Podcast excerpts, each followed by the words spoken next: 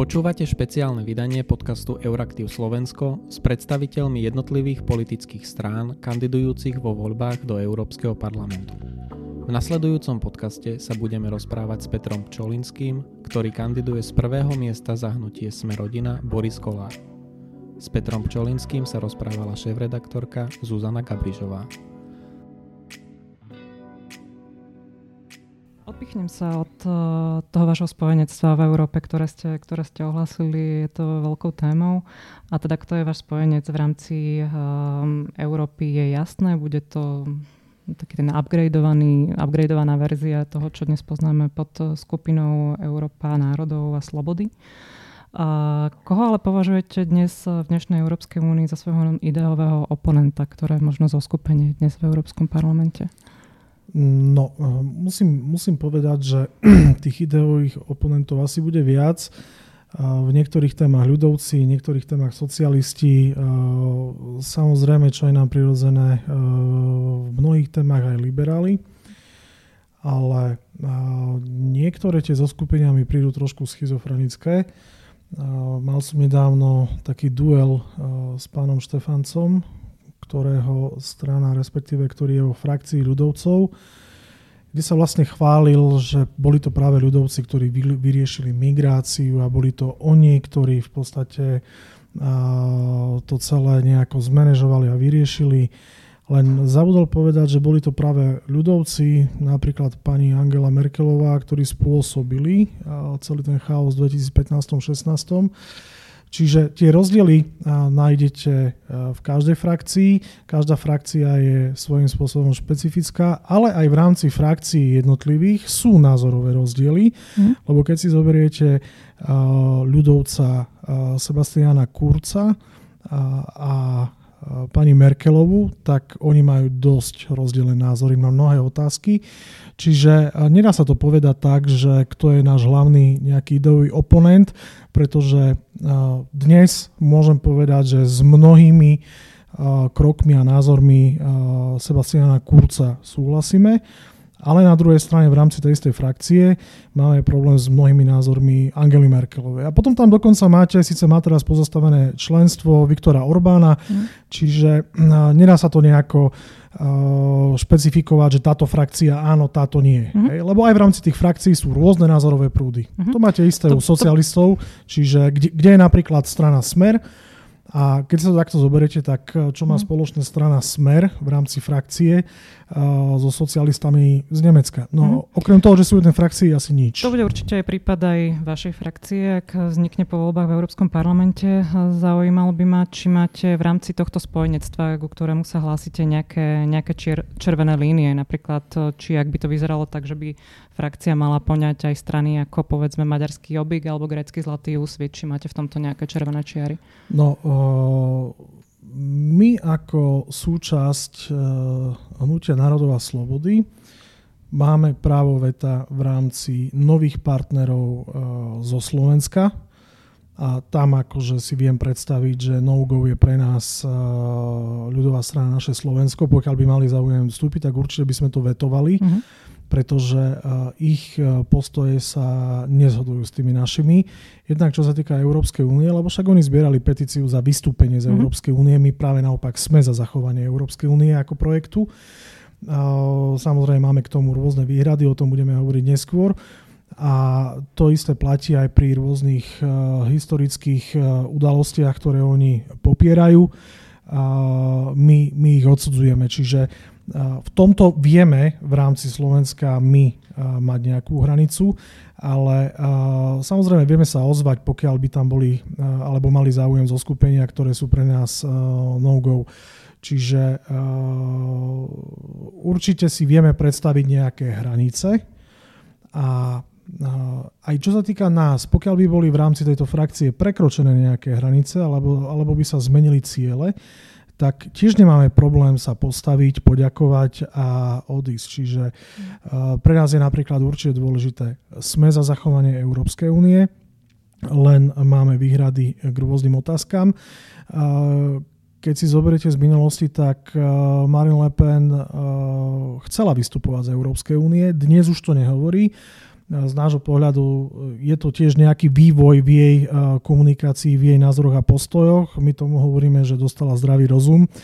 Čiže už tiež dnes Marine Le Pen nehovorí, že treba vystúpiť z Európskej únie. Čiže to sú pre nás také zásadné veci. Hej? Ale celá tá aliancia, ktorá vzniká, respektíve iniciatíva, ktorá sa volá v ústretí zdravému rozumu Európa, tak cieľom tej iniciatívy je pristupovať k európskym otázkam s používaním zdravého rozumu, lebo to máme pocit, že občas v tých rozhodovacích mechanizmoch v rámci Európskej únie chýba. Na tomto sa zhodli všetci a samozrejme každý člen tej frakcie, respektíve toho zoskupenia má nejaké svoje národné politiky, má nejaké svoje národné záujmy, ale v tých základných veciach sa zhodneme. Mm-hmm.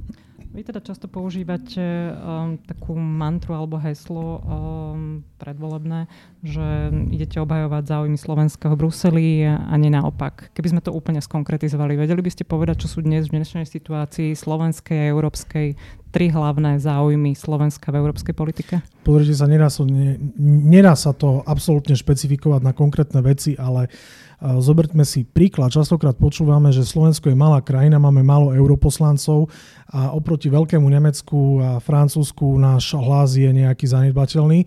Ale keď si pozriete na porovnateľné krajiny počtom obyvateľov a počtom europoslancov, ako ja neviem, Fínsko, Dánsko, tak uh, tie si vedeli občas akože dupnúť, buchnúť po stole a vedeli presadiť nejaké svoje národné záujmy, lenže problém, uh, problém našich europoslancov je ten, že idú do volieb išli do volieb s nejakými sľubmi, s nejakými predstavami. Ako náhle sa tam dostali, tak sa zaradili do nejakého šíku, hlasujú tam v podstate ako, ako jeden celok v rámci svojich frakcií ale naša predstava je taká, že naozaj v prvom rade treba hájiť záujmy Slovenska, Bruseli, nie naopak. To sa môžeme napríklad baviť pri sankciách, tak na jednej strane máme tu dvojaký meter. Hej? Máme sankcie voči Rusku, ale Nemecko ich dodržiavať nemusí. Nedávno nemecký minister hospodárstva otvoril automobilku v Rusku. To je v poriadku. Ale napríklad to, to že... nie je porušenie európskych sankcií. Tak áno, to sú tie Grublitz e, firmy, tomu rozumiem, ale ten prístup, alebo Nord Stream, môžeme sa baviť o rôznych veciach, môžeme sa baviť napríklad o plnení maastrichtských kritérií. Francúzsko ich dodržiavať nemusí, každý je ticho.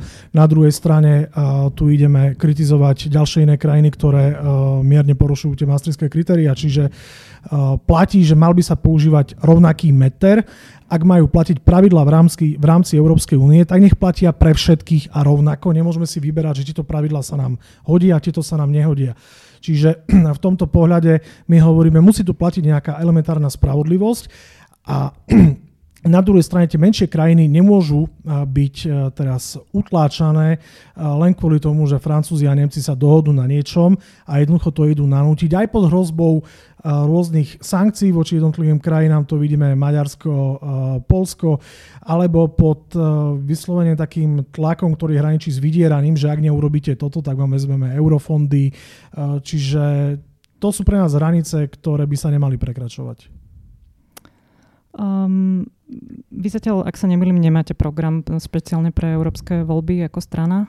Uh, koncipuje sa. Koncipuje sa. Uh, v programe uh, pre parlamentné voľby, ktorý teda máte vonku pre rok 2016, tam ste mali napísané, že teda ste, alebo by ste radi videli aktívnejšiu účasť Slovenskej republiky v medzinárodných zoskupeniach, medzi iným teda aj, aj Európskej, Európskej únii. Čo presne to znamená, aktívnejšia účasť? No, to súvisí s tým, čo som pred chvíľou hovoril, že jednoducho ten náš hlas je slabo počuť. A ak ho počuť, tak ten hlas je rozdielný na Slovensku smerom dovnútra a je rozdielný v Bruseli. Videli sme to napríklad pri rôznych vyjadreniach eh, vtedajšieho predsedu vlády Roberta Fica, kde u nás doma niečo tvrdil, na druhej strane eh, na stretnutí s pánom Macronom tvrdil niečo iné. Eh, jednoducho zaradil sa do nejakého toho šíku, do nejakého názoru, ale na Slovensku tvrdil presný opak, čiže potom, potom vlastne nemôžeme čakať, že Slovensko bude nejaký, teraz poviem, vážený partner, pretože ako náhle naši politici prídu do Bruselu alebo na nejaké vrcholné stretnutia, tak nevedia si, e, teraz poviem, buchnúť po stole, dupnúť a presadiť národné záujmy, ale jednoducho potichu pritakávajú a len, len aby sa zapáčili, dajme tomu Francúzom alebo mhm. Nemcom. Čiže konzistencia väčšia v tom, čo no, hovoríme. Určite, ak mám veľké ramena doma, tak ich, mám aj, tak ich mám mať aj veľké ramena aj v Bruseli. Ale nie presne toho, čo sme svedkami posledné roky, že doma hrajú veľkých, tvrdých a neviem akých zásadových politikov, ako náhle prejdú hranice Slovenskej republiky, tak stiahnu opätky, sklopia uši a robia to, čo im Nemecko alebo Francúzsko povie. To sa mi nepáči, lebo to aj svedčí o nejakej národnej hrdosti. Uh-huh. Vy teda z vašich doterajších e, vyjadrení a vystúpení um, tematizujete niektoré špecifické oblasti, napríklad to dodržiavanie pravidel v rôznych oblastiach, k tomu sa ešte špecificky môžeme, môžeme vrátiť, uh, tému migrácie. Mňa by zaujímalo skôr tak nejak všeobecne, ako nahliadate na dnešnú EÚ, že či uh, tie aj kompetenčné rámce Európskej únie, či sú dnes uh, z vášho pohľadu v poriadku, alebo by ste boli za to ich nejakým spôsobom uh, prenastaviť? No, ak sa ideme baviť o rôznych kompetenciách, či áno alebo nie, uh-huh. posilniť alebo odobrať, uh-huh. tak vieme si predstaviť, vieme si predstaviť aj odobranie niektorých kompetencií, ktoré má dnes Európska únia a prenechať, im, prenechať ich národným štátom. Môžeme sa baviť o ochrane životného prostredia a, a ďalších veciach. Čiže tam to je, to je skôr na takú hĺbkovú nejakú diskusiu, hĺbkovú analýzu čo v súčasnosti nám pomáha alebo nepomáha. A, a čo sa týka, čo sa týka či by Európska únia mala prejsť nejakou reformou, napríklad dnes, v dnešnom, dnešnom stave? Rozhodovacie procesy, ak sa, ak, ak, ak sa skúsime dotknúť nejako rozhodovacích procesov, tak pre nás ideálny model fungovania Európskej únie bol pred prijatím Lisabonskej zmluvy. Dnes máme zakotvený článok 7 Ústavy Slovenskej republiky, ktorý hovorí, že nariadenia a smernice Európskej únie sú nadradené zákonom Slovenskej republiky. To si nemyslíme, že je práve uh, najšťastnejší model, pretože potom sme svedkami práve toho, že väčšie krajiny, uh, väčšie krajiny uh, častokrát presadzujú svoje záujmy a záujmy svojich firiem na úkor... To preto stáva aj pred prijatím Lisabonskej zmluvy ale nie až, nie až v takomto meradle. A vidíme tiež ten proces, sú tu veľké snahy o akúsi unifikáciu alebo federalizáciu Európy. A to si myslím, že je pre nás taká, taká čiara, že, za ktorú nebudeme chcieť určite ísť, pretože uh, mali sme tak dva roky dozadu, Robert Fico hovoril o akomsi jadre, len uh, nikto nevedel, čo toto jadro je, čo to znamená, čo to bude znamenať pre uh, členské krajiny, či sa bude musieť vzdať nejakých kompetencií. Čiže z nášho pohľadu uh, my chceme, aby ten rozhodovací proces v Európskej únii bol spravodlivý, to znamená, aby aj pravidla platili pre každého rovnako, nie týchto, že títo si môžu dovoliť e, porušovať pravidlá, títo, tí, tí, títo musia dodržiavať pravidlá, čiže aby tam neplatil dvojaký meter a zároveň, aby tie menšie krajiny neboli utlačané v porovnaní s tými väčšími krajinami. Mm, ako to ale v realite zabezpečiť? Lebo ak e, hovoríte, že pravidlá, napríklad rozpočtové, fiskálne, majú platiť mm. rovnako pre všetkých a, a, a oni nejakým spôsobom sú, sú definované, ale to vynúcovanie, kto by to vynúcovanie mal dnes zabezpečiť, napríklad z očí voči Francúzsku, keď hovoríte, že Francúzsko je tá krajina, ktorá um, teda má nejakú, nejaké špeciálne zaobchádzanie. No, kto ja je ten, pamätám, kto by mal tie rozpočtové pravidla voči Francúzsku vynútiť? Ale to už je o tom základnom postoji, lebo ja si pamätám uh, niekde vyjadrenie pána Junkera, keď sa ho pýtali, uh, prečo neriešime porušovanie pravidiel, rozpočtových pravidiel Francúzska tak e, odpoveď pána Junkera bola, že lebo je to Francúzsko. E, čiže už, už, už sa bavíme o tom základnom postoji tých vrcholných predstaviteľov e, Európskej únie, tak lebo je to Francúzsko, lebo je to Nemecko, tak ich necháme tak. Kto by to mal vynúcovať, to je zase otázka na diskusiu. V tejto chvíli akože ja neviem dať nejakú konkrétnu odpoveď, či to má byť Európska komisia, či to má byť nejaká inštitúcia v rámci Európskej únie to, to, to, skôr, to skôr vidím na širšiu diskusiu, ale e, v každom prípade uh, treba používať aj v tomto smere zdravý rozum, pretože nemôžeme čakať, že nové, respektíve krajiny, ktoré prišli do Európskej únie neskôr, že budú spokojné s tým, keď vidia, ako veľké krajiny obchádzajú pravidlá alebo ich neudržujú a nič sa nedieje. Čiže ak chceme, aby tá Európska únia fungovala, tak jednoducho tieto veci sa musia zmeniť. Lebo potom následkom toho tu máme Brexit, následkom toho tu máme vzostup e, toľkokrát e, spomínaného extrémizmu v členských krajinách a to je len výsledk, výsledkom tej politiky, ktorú za posledné roky Európska únia vedie. Uh-huh. Povedali ste, že si viete po nejakej diskusii predstaviť vrátenie niektorých kompetencií členským štátom. Um, viete ale možno z vášho pohľadu pomenovať, ktoré dnes ko- kompetencie, ktoré dnes Európska únia má, prinášajú napríklad aj Slovensku najväčšiu pridanú hodnotu? To, že ich zdieľame na európskej úrovni. No, uh, priznám sa, že špecifikovať vám to veľmi neviem, že konkrétne ktoré. Uh, Skôr na to pozeráme globálne, že treba prehodnotiť vo všeobecnosti tie kompetencie a urobiť e, doslova takú analýzu, že toto by bolo lepšie, ak by ostalo v kompetencii národného štátu, toto by bolo lepšie, ak by, ak by sme odovzdali tú kompetenciu nejakému spoločnému rozhodovaciu procesu v rámci Európskej únie. Čiže Konkrétne vám v tejto chvíli nepoviem, pretože naozaj tých kompetencií a tých, tých rôznych oblastí je strašne veľa. Čiže... Čo budete iniciovať? Možno nejakú takú revíziu kompetencií EÚ? No. Napríklad no, prešlo si tým Holandsko, prešlo si, prešlo si tým Veľká Británia? Pozrite sa, tým, že budeme pravdepodobne, pokiaľ budeme úspešní v eurovoľbách, tým, že budeme súčasťou možno jednej z najväčších frakcií, to ešte uvidíme, uh-huh tak v rámci, týchto, v rámci tejto frakcie určite už dnes máme signály, že budeme ako frakcia iniciovať diskusie práve na tieto témy, že ktoré mm. kompetencie by sa mali vrátiť národným štátom, ktoré kompetencie naopak treba v rámci európskeho rozhodovacieho mechanizmu posilniť. Čiže takáto diskusia určite príde. Samozrejme závisí to od toho, aký bude ten výsledok vo voľbách. Pretože kľudne to môže dopadnúť tak, že ľudovci a socialisti jednoducho uh, urobia veľkú koalíciu, spoja sa a tá, tá terajšia nejaká hegemo, hegemonia potrvá ďalej. Mm. Uh, to ťažko akože predpovedať, že ako to dopadne. Čiže, ale, ale určite v rámci uh, frakcie, ktorej budeme my možno súčasťou, ak sa tam dostaneme, tak uh, takáto debata určite bude, pretože uh, toto komunikuje aj Mateo Salvini, toto komunikuje aj e, Štrache a ďalší, že jednoducho e, je nutné e, zmeniť nastavenie niektorých, niektorých tých kompetencií, niektorých tých procesov. Uh-huh. Um, v programe roku 2016 píšete, že je pre vás dôležité udržanie suverenity Slovenska v kultúrno-etických, daňových a bezpečnostných otázkach. Uh-huh. Možno by som si to trochu s vami rada rozobrala.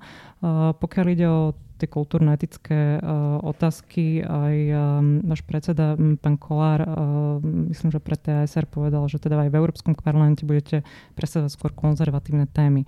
O čom tu konkrétne hovoríme? Alebo respektíve máte pocit, že Slovensko, slovenská suverenita v kultúrno-etických otázkach je dnes ohrozovaná?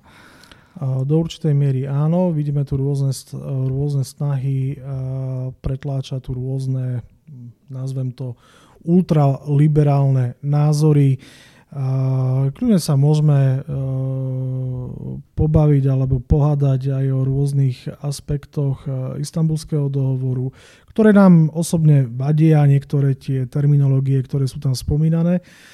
A pre nás je veľmi dôležité, aby e, naša kultúra, naše tradície ostali zachované, aby sa tu do nášho vzdelávacieho procesu, lebo už už za posledné roky boli rôzne pokusy, ako pretlačiť uh, do vzdelávacích uh, metodík, ktoré sa, ktoré sa aplikujú na základných a stredných školách rôzne, teraz by som to nazval, rôzne bruselské ideológie, ktoré si myslíme, že nie sú veľmi v súlade s nejakým našim názorom.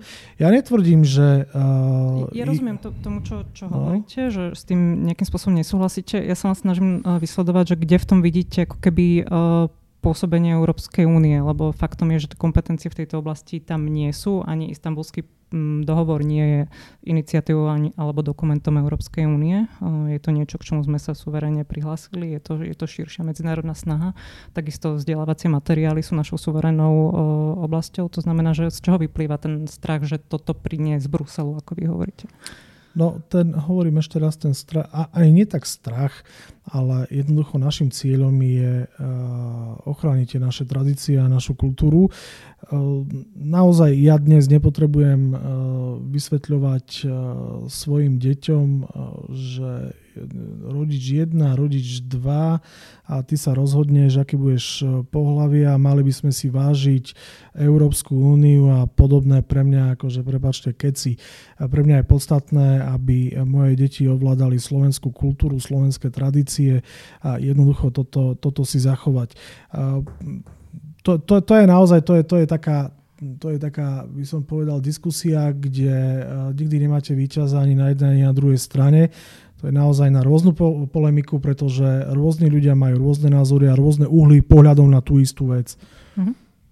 Um, možno tá daňová oblasť je tiež zaujímavá, je to teda téma aj na európskej úrovni. Uh, vy na jednej strane teda hovoríte, že udržať si suverenitu v, slo- v daňových otázkach.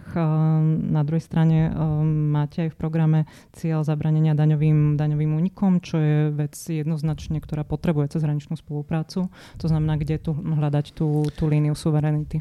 A čo sa týka daňových únikov, napríklad pri daní z pridanej hodnoty, tak tam riešenia sú niekedy absolútne jednoduché.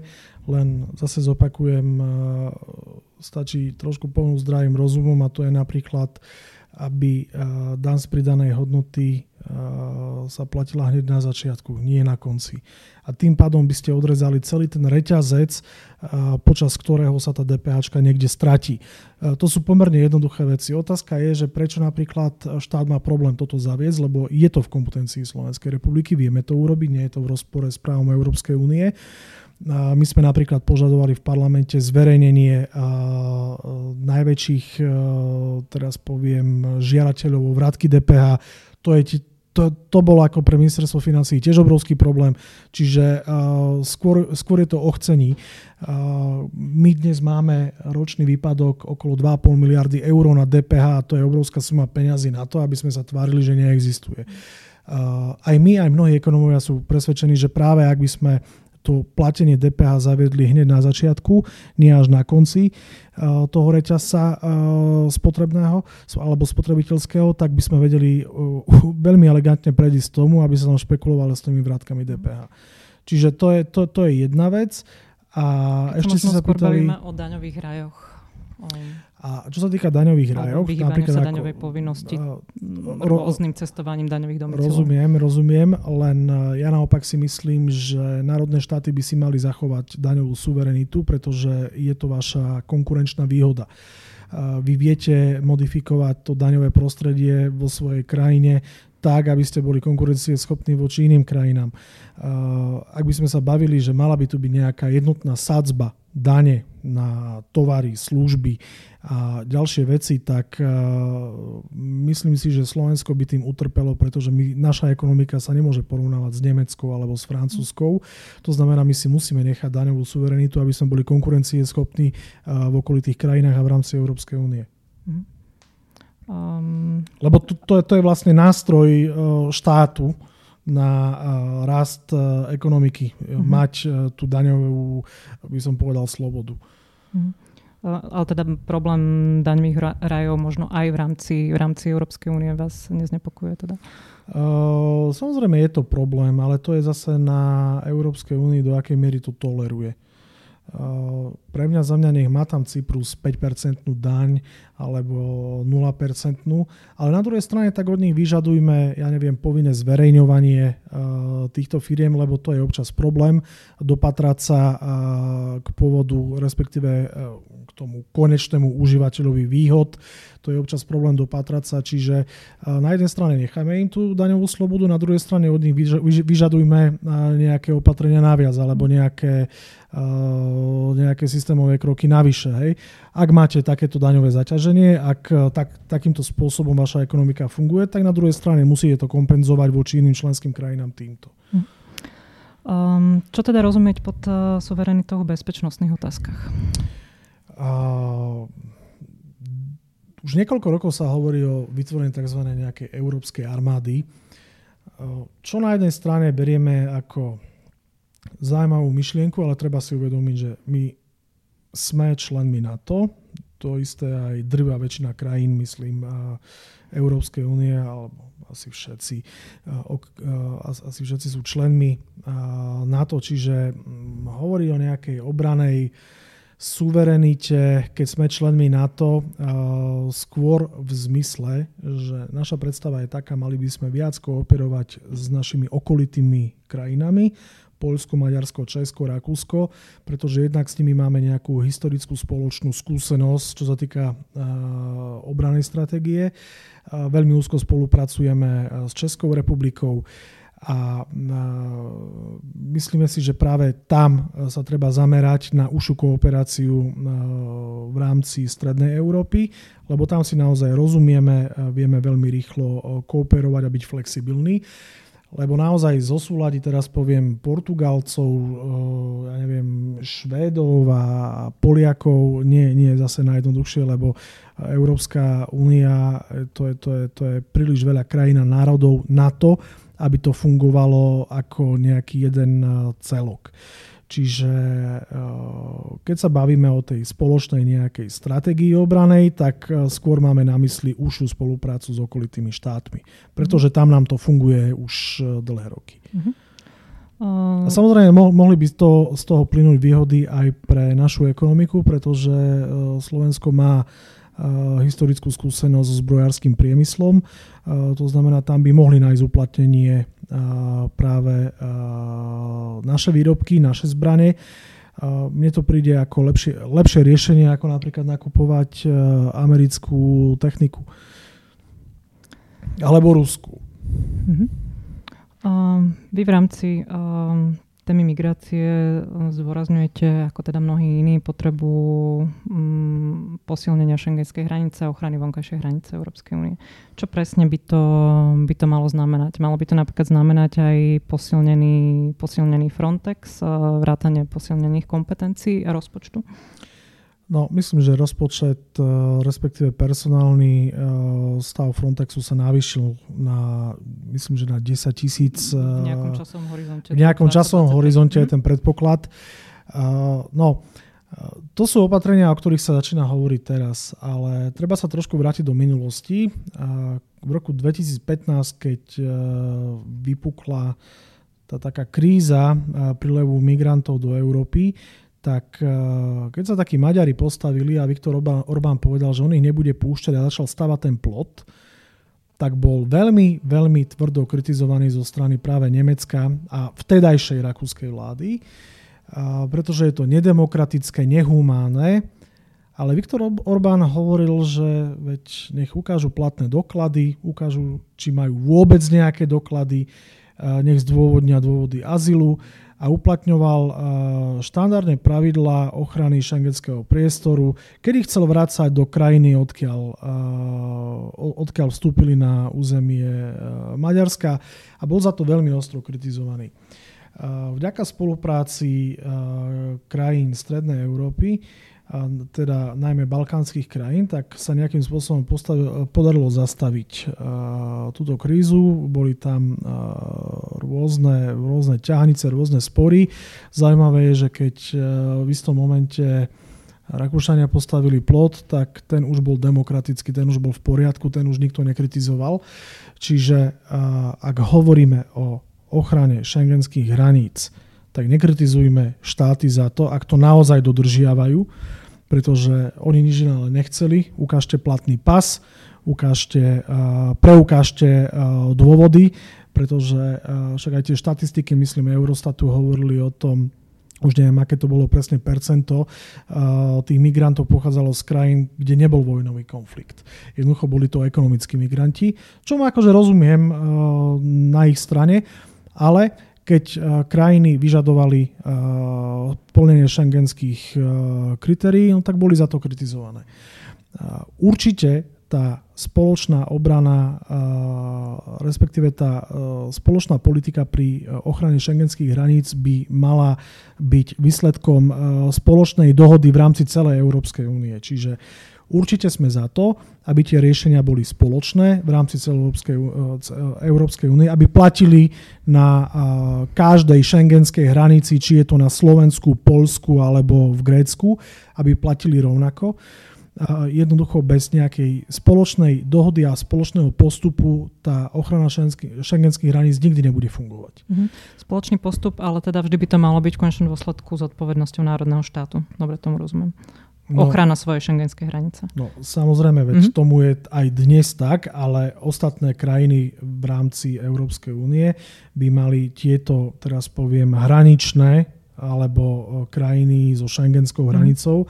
tak by ich mali e, podporovať v plnení tej e, ochrany šengenskej hranice, nie ich kritizovať, ako to bolo pred 3-4 rokmi. Mm podporovať finančne alebo personálne? Finančne, personálne, veď vidíme na maďarsko-srbskej hranici uh, sú aj uh, slovenský, uh, slovenské zložky, polské, české, čiže malo by to byť práve o tej spolupráci, že aby tá daná krajina neznašala, ak je takýto problém, aký bol, aby daná krajina neznašala všetky náklady, či personálne alebo finančné sama, pretože je to v záujme predsa celej Európskej únie, aby ten problém tu nevznikal a respektíve aby sa vyriešil. Um, dnes máme v Európskej únii veľkú diskusiu o dodržiavaní princípov právneho štátu. Vedú sa nejaké procedúry voči Maďarsku a Polsku rôzneho, rôzneho charakteru. Z vášho pohľadu máme tu v Únii tento problém? Máme tento problém v Maďarsku a v Polsku? Možno, možno vidíte tam nejakú rôznu mieru? No. no presne tak, z môjho pohľadu ja vidím dvojaký meter. Nemôžeme si vyberať, že tieto kritéria sa nám hodia, tieto sa nám nehodia. A mne je úplne jedno, či sú to kritéria právne alebo ekonomické, pretože ak Francúzi nemusia dodržiavať maastrichtské kritéria, tak prečo potom Francúzi a Nemci nutia Maďarov dodržiavať nejaké právne kritéria, tak ak majú platiť pravidlá, nech platia pre každého. Ja nemám absolútne problém s tým, ak nejaká členská krajina porušuje nejaké základné kritéria, nejaké základné hodnoty, tak nech tam prebehne nejaký proces, ktorého výsledkom môže byť nejaká sankcia ale na druhej strane musíme vyžadovať aj od tých, ktorí to kritizujú, aby sami dodržiavali, uh, dajme tomu, iné pravidla. Nech sú to kľudne ekonomické. Mm. Čiže uh, v, tomto, v tomto ja vidím uh, problém, že používa sa tu dvojaký meter. Lebo Orbán si postavil hlavu a jednoducho má dlhodobo nejaký spor v rámci Európskej únie on tak ho ideme za to, keď, ideme ho za to sekať a vyčítame mu a toto ste neurobili a, a toto máte v legislatíve a toto chceme vypustiť.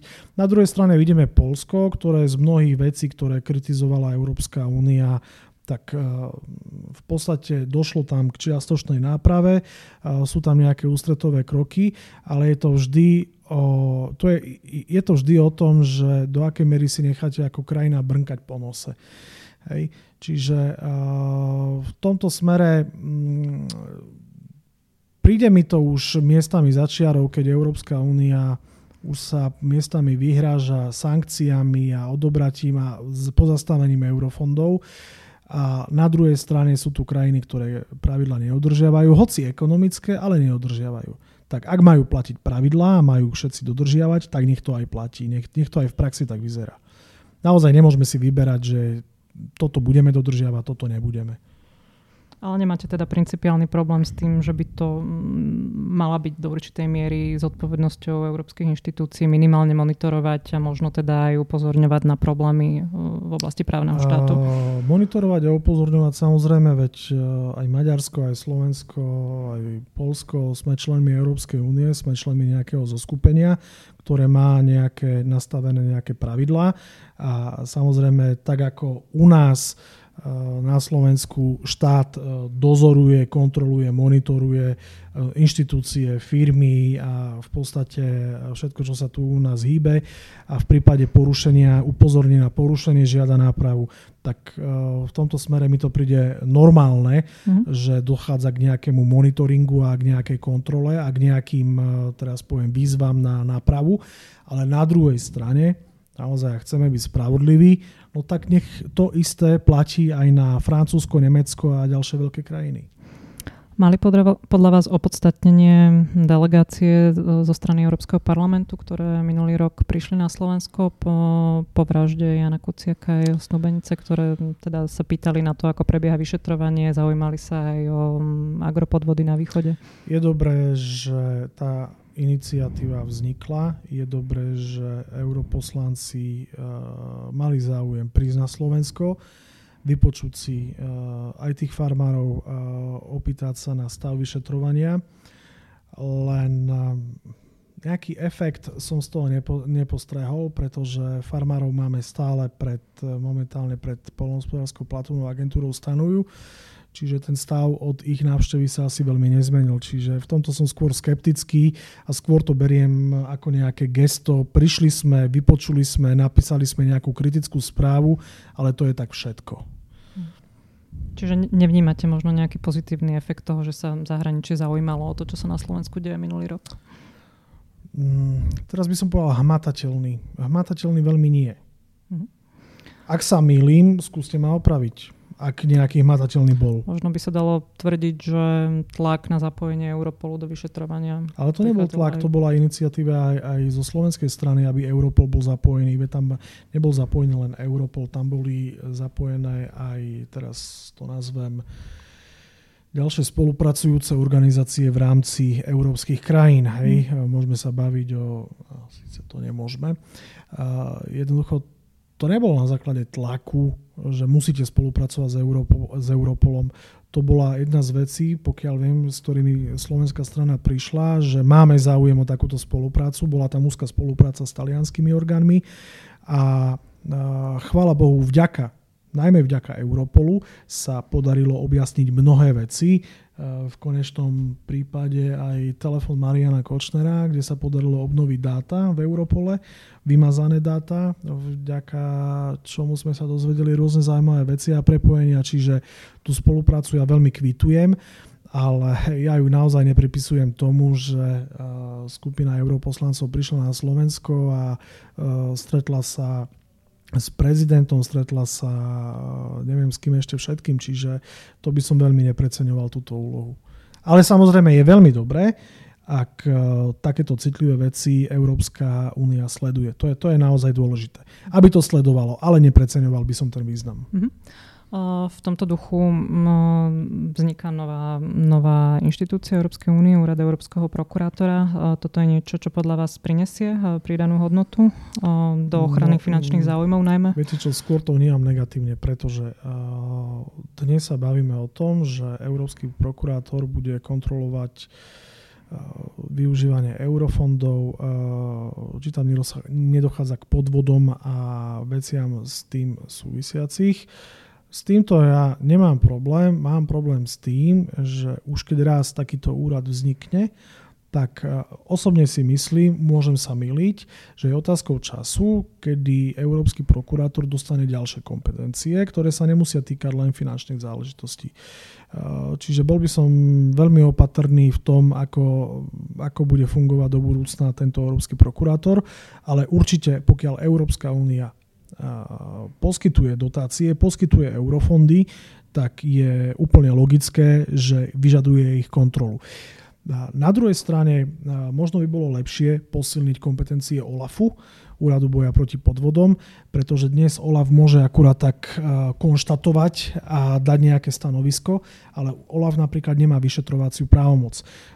Čiže namiesto vytvorenia nejakého nového úradu by som skôr uvažoval o posilnení kompetencií OLAFu. Mm, v čom by bol mm, rozdiel? Akože je to len inštitucionálna vec, že nevytvárať novú, novú inštitúciu? No, to sú ďalšie peniaze navyše. A teraz si zoberte, že vznikne tu nejaký úrad, ktorému potrvá mesiace, možno rok, dva, kým sa nejakým spôsobom zabehne. Dnes tu máme fungujúci OLAF, ktorému, ak by sme dali len nové kompetencie, oni už vedia, čo s tým majú robiť, už majú skúsenosti s rôznymi krajinami, čiže ja neviem, nech kľudne vyšetrujú, nech môžu vyhadzovať obvinenia a nech to skončí, nech to skončí uh, aj s nejakým výsledkom, lebo dnes ten OLAF naozaj môže len konštatovať. No, to je podľa mňa dosť málo. On aj podľa, podľa skúsenosti z toho, ako sa dizajnovala Európska prokuratúra, ako citlivé to bolo, asi by nebolo analogicky rovnako jednoduché a necitlivé dať tieto právomoci už existujúcej štruktúre, ktorá nie je decentralizovaná a tak ďalej. Um, to len ako, ako na čas ukáže, čas ukáže, akým spôsobom bude prokurátor, Euró, európsky prokurátor fungovať, či to bude dobre alebo zle. Sledujete spor o, tom, o to, kto by sa mal stať uh, jeho prvým hlavným prokurátorom? Rumunka, tak registrujem uh, rumunského kandidáta, registrujem... Uh, Francúzska, momentálne Franc- je to medzi francúzského... Parlament podporuje Rumunku, členské štáty francúzského kandidáta. Je to nejak kľúčové pre vás? Viete čo? Um, povedal by som, že určite by som dal šancu niekomu z novej členskej krajiny Jednak kvôli tomu, že sme tiež patríme do tej skupiny nových členských krajín.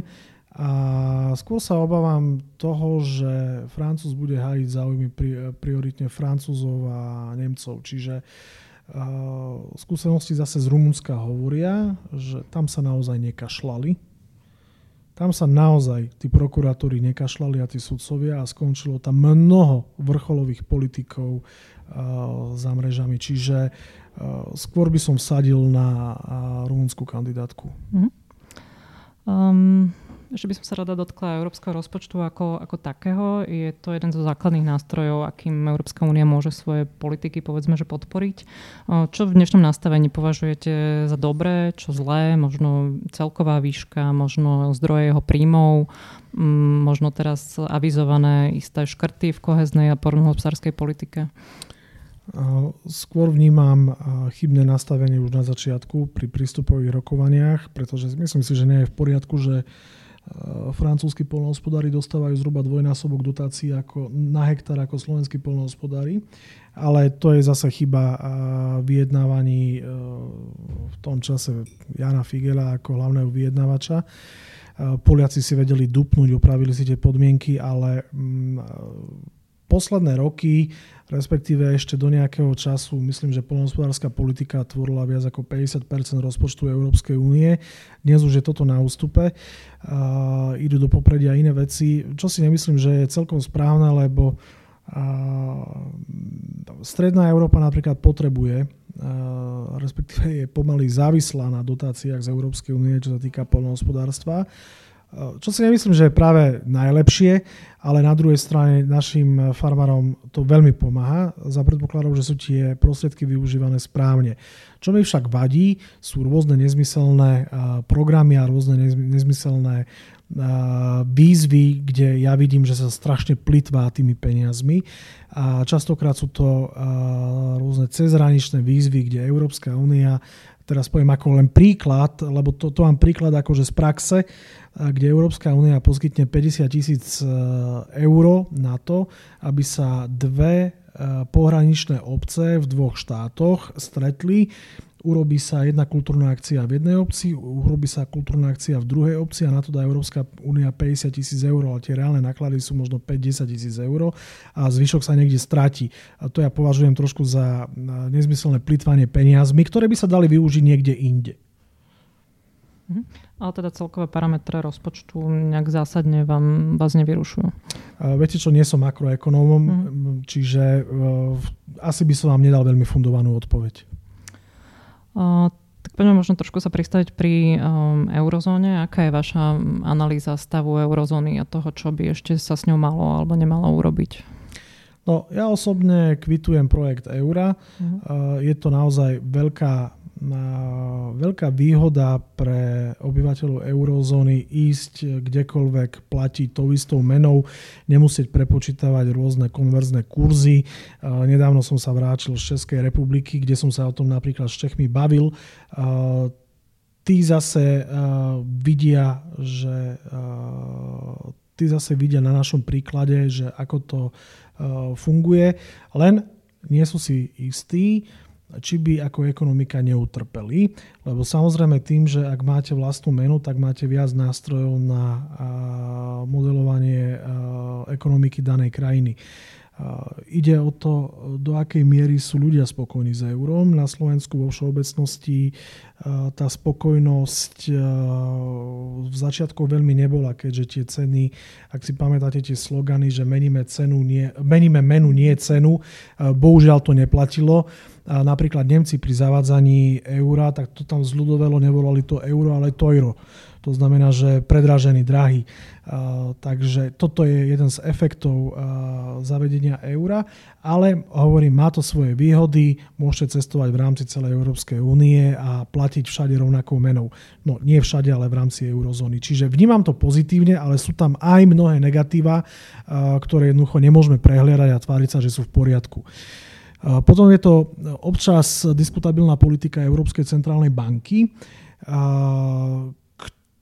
ktorá nie vždy koná teraz z nášho pohľadu v zhode so zdravým rozumom a jednoducho viac by mala dať voľnosti tým národným štátom, lebo dnes si povedzme rovno Národná banka Slovenska je len akýmsi štatistom v rámci Európskeho bankového systému. Dnes už Národná banka tým, že nie je emitent,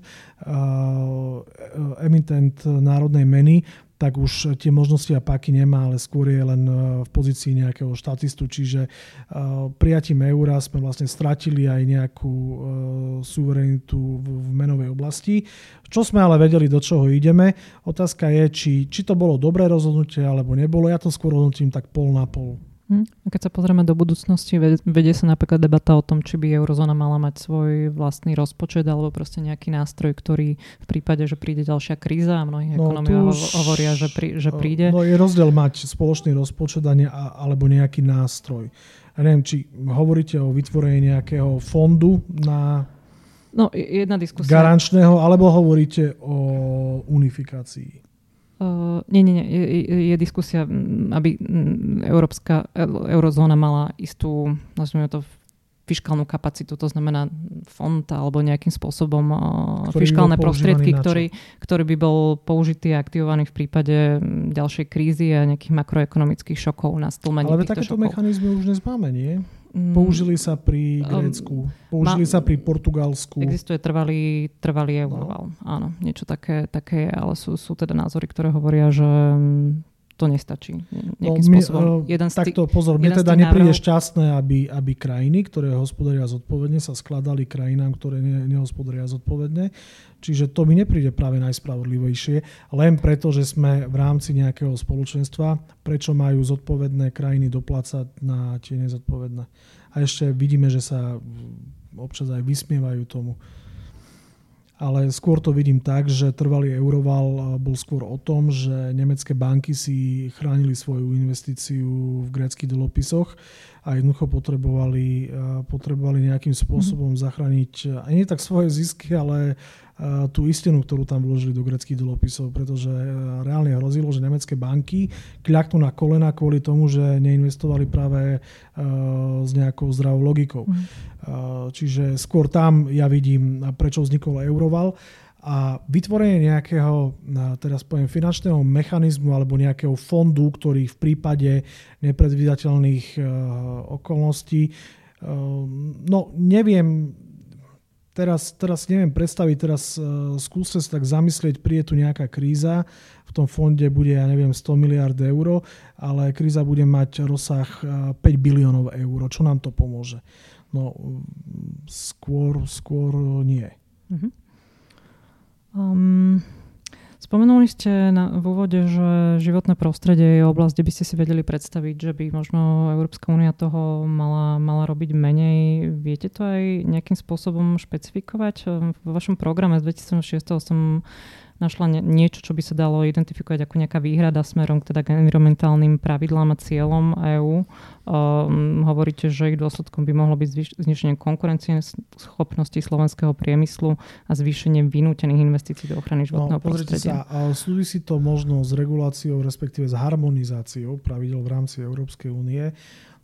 Európska únia už je toľko preharmonizovaná, že si myslím, že už by aj stačilo pretože my sme stratili konkurencie schopnosť voči iným trhom, ako je napríklad Čína alebo Spojené štáty. Zoberte si, častokrát sa tu hovorí o US style, tie, tie rôzne emisné normy, tie rôzne pravidlá, ktoré US Steel musí dodržiavať, pretože na území Európskej únie, sú tak prísne, že teraz si zoberte, my otvoríme, respektíve sme otvorili trh dovozu ocele z Ukrajiny, kde žiadne pravidlá neplatia teraz poviem emisné a neviem, nejaké regulačné. To isté máte v Číne, že čo si budeme hovoriť, Čína je dnes jedna veľká montážna dielňa bez akékoľvek regulácie. Tam každý kašle z vysoka na životné prostredie a na nejakú, e, nejaké e, ľudské podmienky, e, čo vlastne znamená, že tieto krajiny vás úplne, vás úplne prevalcujú cenou. To znamená, že Európska komisia, respektíve Európska únia si myslím, že už zašla alebo zachádza priďaleko aj v rámci ochrany životného prostredia, pretože mnohé opatrenia sú tak prísne, že niektoré naše firmy nie sú schopné ich plniť reálne v praxi a musia ich vedome porušovať, aby vôbec boli konkurencie schopní. Vyžadujú sa rôzne, teraz poviem, Môžem to povedať na príklade znečisťovania ovzdušia. Tie, tie normy, ktoré využíva Európska únia, sú už tak vysoko nastavené, že mnohé naše podniky nemajú šancu ich dodržiavať. Ak by ich mali dodržiavať, tak si tam vyžadujú obrovské miliónové investície, ktoré oni ani nie sú schopné zo svojich prostriedkov dať. Čiže toto by sme si mali možno regulovať vo, vlastnom, vo vlastnej režii a nemali by sme naše firmy sekať, pretože naozaj nemôže sa porovnávať slovenská firma s nemeckou firmou alebo s nejakou veľkou francúzskou firmou, ktorá nemá problém investovať, ja neviem, do technológie 20-30 miliónov eur. Ale naše firmy s tým majú obrovský problém. Naše firmy sú radi, keď vôbec majú odbyť svojich výrobkov na zahraničných trhoch a dokážu tú firmu nejakým spôsobom udržiavať ešte v čiernych číslach. Čiže to kvôli tomu. Možno aj dve veci. Jedna vec, možno emisie CO2, ktoré súvisia s nejakou klimatickou politikou a, a mm, snaha o kvalitu ovzdušia. Faktom je, že kvalita ovzdušia je, alebo teda znečistenie ovzdušia je jedným zo zásadných um, príčin odvratiteľných úmrtí. To znamená, že je to, je to vec, ktorá zásadným spôsobom vplyvá aj na verejné zdravie. No, takže, súhlasím. takže ja som z regionu, to legitímne verej, verejné cieľ. Ja som z regiónu mm. Vranova na Topľov, ktorý sa ľudovo nazýva trojuholník smrti. Je to okres s najvyšším počtom uh, respiračných chorôb na Slovensku. Je to uh, okres s najvyšším nárastom onkologických ochorení práve kvôli tomu, že tam uh, celý život dýchame vzduch, aký dýchame z bukozy vranov, chemka stráske a v minulosti tam ešte bolo chemlon humene. Čiže ja viem veľmi dobre, o čom hovorím a tú problematiku poznám, pretože aj ako podpredseda výboru pre životné prostredie som sa veľmi intenzívne zaujímal a komunikoval s ministerstvom životného prostredia a s inšpekciou životného prostredia. A len problém, problém je na našej strane, nie na strane že by tá legislatíva bola nedostatočná zo strany Európskej únie alebo tie smernice, mm-hmm. ale problém je vo vymožiteľnosti dodržiavania týchto už existujúcich pravidiel u nás. Mm-hmm. Lebo nie je podľa mňa normálne, aby podnik, ktorý má 100 miliónov ročný obrad, dostal 500 eurovú pokutu. Uh, aká, je, aká je tam potom motivácia urobiť nápravu? A pri opakovanom zistení dostane 1000 eurovú pokutu. Jednoducho to je skôr o postoji našich kontrolných e, orgánov na dodržiavanie týchto pravidiel. Tam je ale ešte aj iný aspekt. Ak by sme išli do uh, veľkých pokút a veľmi prísneho dodržiavania týchto pravidiel, tak vy musíte pozerať ešte na inú vec. Musíte pozerať na to, že napríklad daný podnik v danom regióne je najväčší zamestnávateľ a zamestnáva, ja neviem, tisíc nie ľudí, rodín tisíc rodín, lebo väčšinou sú to podniky eh, v regiónoch s vysokou nezamestnanosťou. A teraz si predstavte, že vy ten podnik začnete sekať z každej strany, lebo má dodržiavať nejaké zásady ochrany eh, životného prostredia a tak ďalej akcionár jednoducho si povie, že kašle na to, zbalí sa. A potom máte na krku väčší problém a ten je ten, že tisíc rodín ostane bez príjmu a máte hladovú dolinu. Čiže v tomto smere nie je, naozaj nie je jednoduché nie sú jednoduché nejaké rýchle teraz riešenia typu hura systém, že poďme to rýchlo vyriešiť, poďme to sprísniť. Vy musíte brať aj ohľad na ekonomiku daného podniku, či bude schopný tieto pravidla dodržiavať. Ja môžem povedať príklad filter na chladiacej veži alebo na rotačnej peci. To sa bavíme, nový filter, ktorý by mal splňať parametre Európskej únie, stojí niekoľko miliónov eur. Daný podnik, dajme tomu, si to nemôže dovoliť. Hej? Pretože to je investícia, ktorú dnes nevedia urobiť. Tak jednoducho sa nejakým spôsobom v úvodzovkách plátajú diery.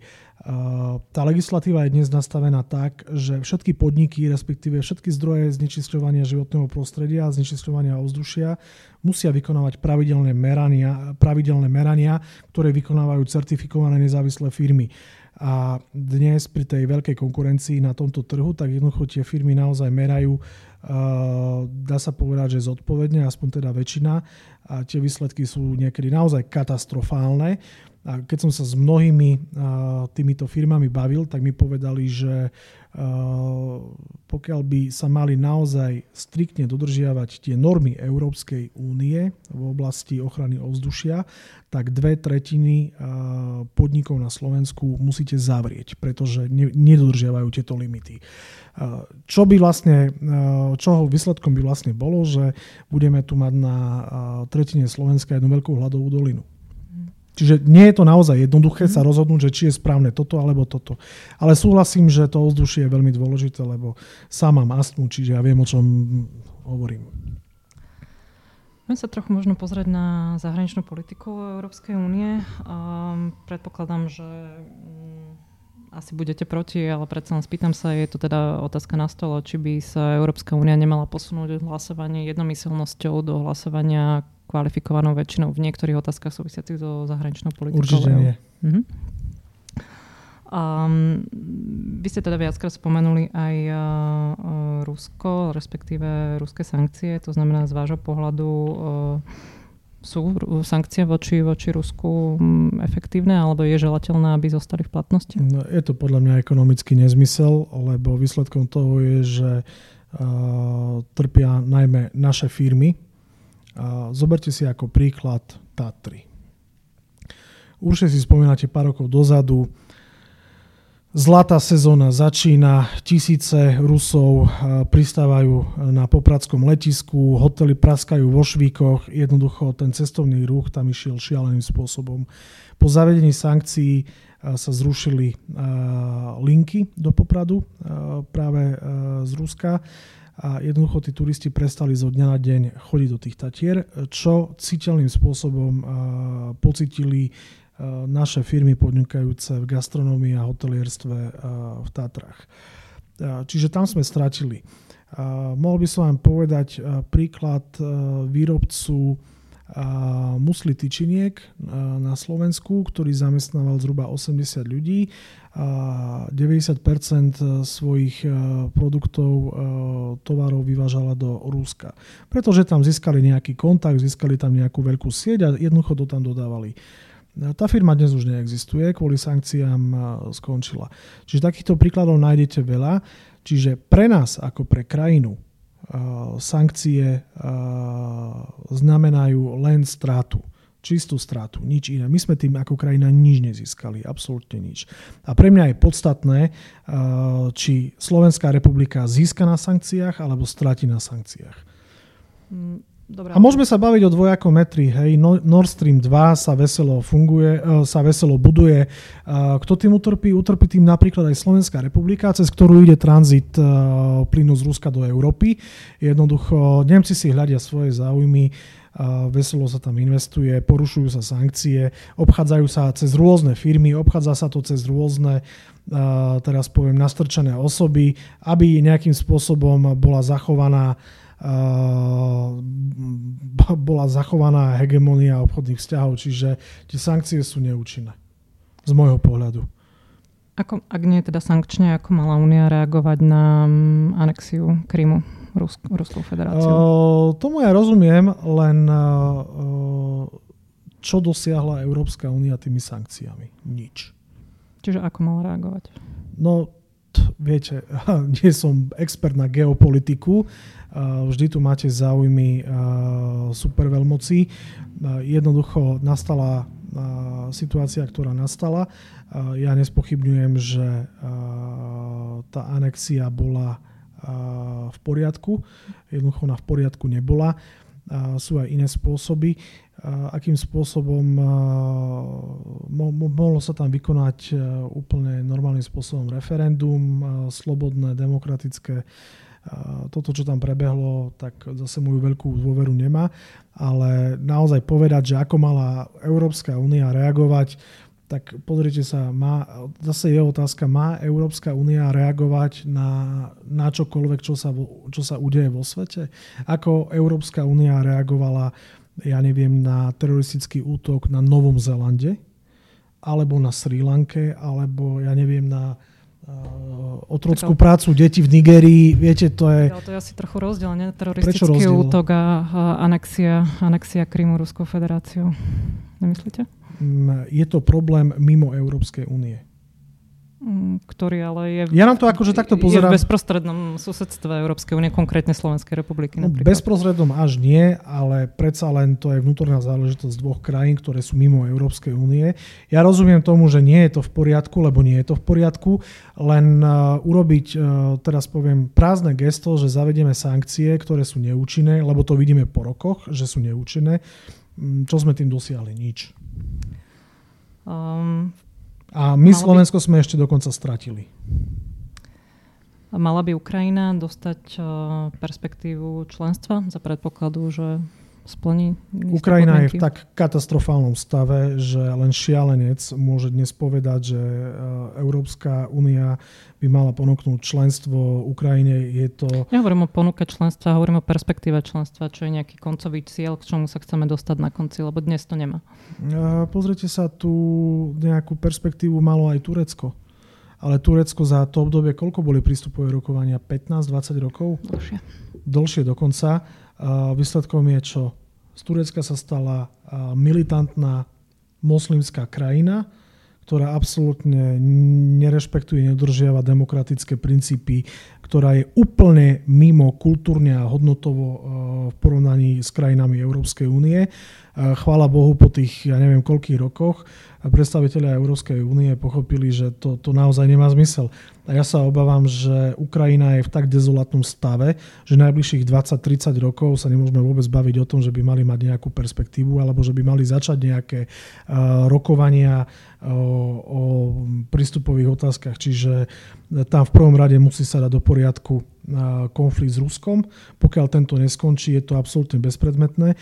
A v druhom rade vidí, viete veľmi dobre, v akom stave je dodržiavanie demokracie, v akom stave je korupcia, organizovaný zločin na Ukrajine. Jednoducho to je štát, ktorý je, aj keby tam nebol tento konflikt vojnový, tak Ukrajina je reálne dnes 30 rokov za Slovenskom čo sa týka vo vývoji demokracie, korupcie, ekonomiky a tak ďalej. Ja som na Ukrajine ako poslanec Národnej rady, respektíve člen, člen podhospodárskeho výboru bol. Navštívili sme niekoľko, niekoľko, niekoľko podnikov a fabrík a oni sú naozaj v stave, kde Slovensko bolo možno začiatkom 90. rokov. Mm, ako sa vám dnes javí pôsobenie Spojených štátov amerických v rámci mm, medzinárodnej politiky pod súčasnou administratívou Donalda Trumpa? S mnohými krokmi súhlasím. Napríklad stavba múru na mexickej hranici, lebo uh, treba si dať dole rúžové okuliare. Uh, tu sa bavíme o 10 tisícoch, ktoré z Mexika, respektíve z Latinskej Ameriky prúdia do Spojených štátov. Všetko sú to ekonomickí migranti. E, tam e, nemáte, v Latinskej Amerike nemáte vojnové zóny. Sú to ekonomickí migranti a ja rozumiem tomu, áno, tak máte, máte malé lokálne konflikty, ale nebavíme sa o, o nejakých veľkých vojnách. Jednoducho sú to ekonomickí migranti a Spojené štáty akože majú problém zvládať túto migráciu a je to síce možno také populistické riešenie postaviť plot, ale je účinné. Nejakým spôsobom Donald Trump, ktorý to sľuboval pred voľbami, tak jednoducho politika má byť o tom, že ak niečo slúbite pred voľbami, tak po voľbách to máte realizovať. A práve Salvini, Strache, Trump, všetci títo pred voľbami niečo slúbili A keď to začali po voľbách plniť, tak všetci sú šokovaní, všetci sú zhrození, že ako je to možné. Mm. Ale oni to slúbili. A potom ľudia sú tiež šokovaní, že ako to, že je tu politik, ktorý normálne plní to, čo slúbil pred voľbami. Ale veď o tom by politika mala byť. Ja keď idem do volieb akýchkoľvek s niečím, tak je úplne normálne. Ja viem, že ľudia na to už nie sú zvyknutí, ale je normálne, že to začne plniť. Čiže z môjho pohľadu v tejto otázke Donald Trump plní svoju, uh, svoje predvolebné sľuby. Na druhej strane možno mu vyčítať niektoré ekonomické rozhodnutia, absolútne zbytočnú obchodnú, obchodnú vojnu. Spojené štáty sú super ktorá si presadzuje svoje názory jednak v zahraničnej politike, ekonomike, respektíve obchodnej politike alebo nejakej vojenskej politike. Bohužiaľ, Európska únia z môjho pohľadu stále ťaha za kratší koniec, keďže keďže eh, v raste eh, hospodárstva, my sme dnes za posledných 10 rokov Európska únia na 57% myslím rastu Spojených štátov. Ešte horšie sme na tom v porovnaní s Čínou, čiže eh, Spojené štáty si tvrdo presadzujú svoje záujmy a oni zvysoka kašľú na Európsku úniu alebo na Kanadu alebo na kohokoľvek. Jednoducho Donald Trump ako prezident chráni zahraničné a ekonomické záujmy Spojených štátov a z vysoká kašle napríklad aj na Európsku úniu. Um, bude vaše existujúce alebo teda novoznikajúce e, európske zoskupenie, ktoré ste súčasťou nejakým spôsobom uh, spolupracovať so Stevenom Bannonom, ktorý teda má aktivity už teraz aj v Európe a snaží sa nejakým spôsobom tento typ politiky, ktorý aj toto Aké zoskupenie pre... máte na mysli? Um, založil think tank uh, v, Európe, v Európe No. Že, pýtam sa len, že či tam sú nejaké, nejaké kontakty. Vyšiel vo Forbes článok e, týmto smerom o kontaktoch medzi strany, ním a Salvinim teda napríklad. Strany sme rodina, kontakty tam žiadne nie sú. Či s nimi komunikujú uh, iní členovia novoznikajúcej frakcie, to naozaj neviem. Uh-huh. Uh, hovorím, to je, to je taká uh-huh. otázka do budúcna skôr.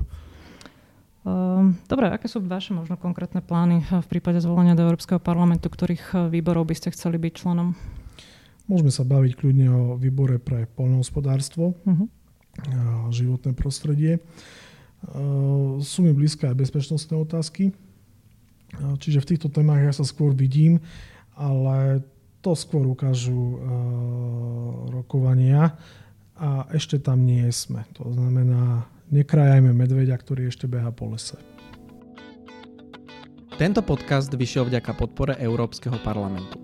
Ďalšie naše podcasty nájdete na stránke www.euraktiv.sk lomka podcasty, v dennom newsletteri nášho portálu Euraktiv Slovensko, alebo si ich môžete vypočuť na platformách SoundCloud, Podbean, Apple Podcasty, Google Podcasty a v streamovacej službe Spotify. Ak sa vám náš podcast páčil, Nezabudnite ho hodnotiť a zdieľať s priateľmi. Tento diel pre vás pripravili Zuzana Gabrižová, Štefan Bako a Adam Bajla.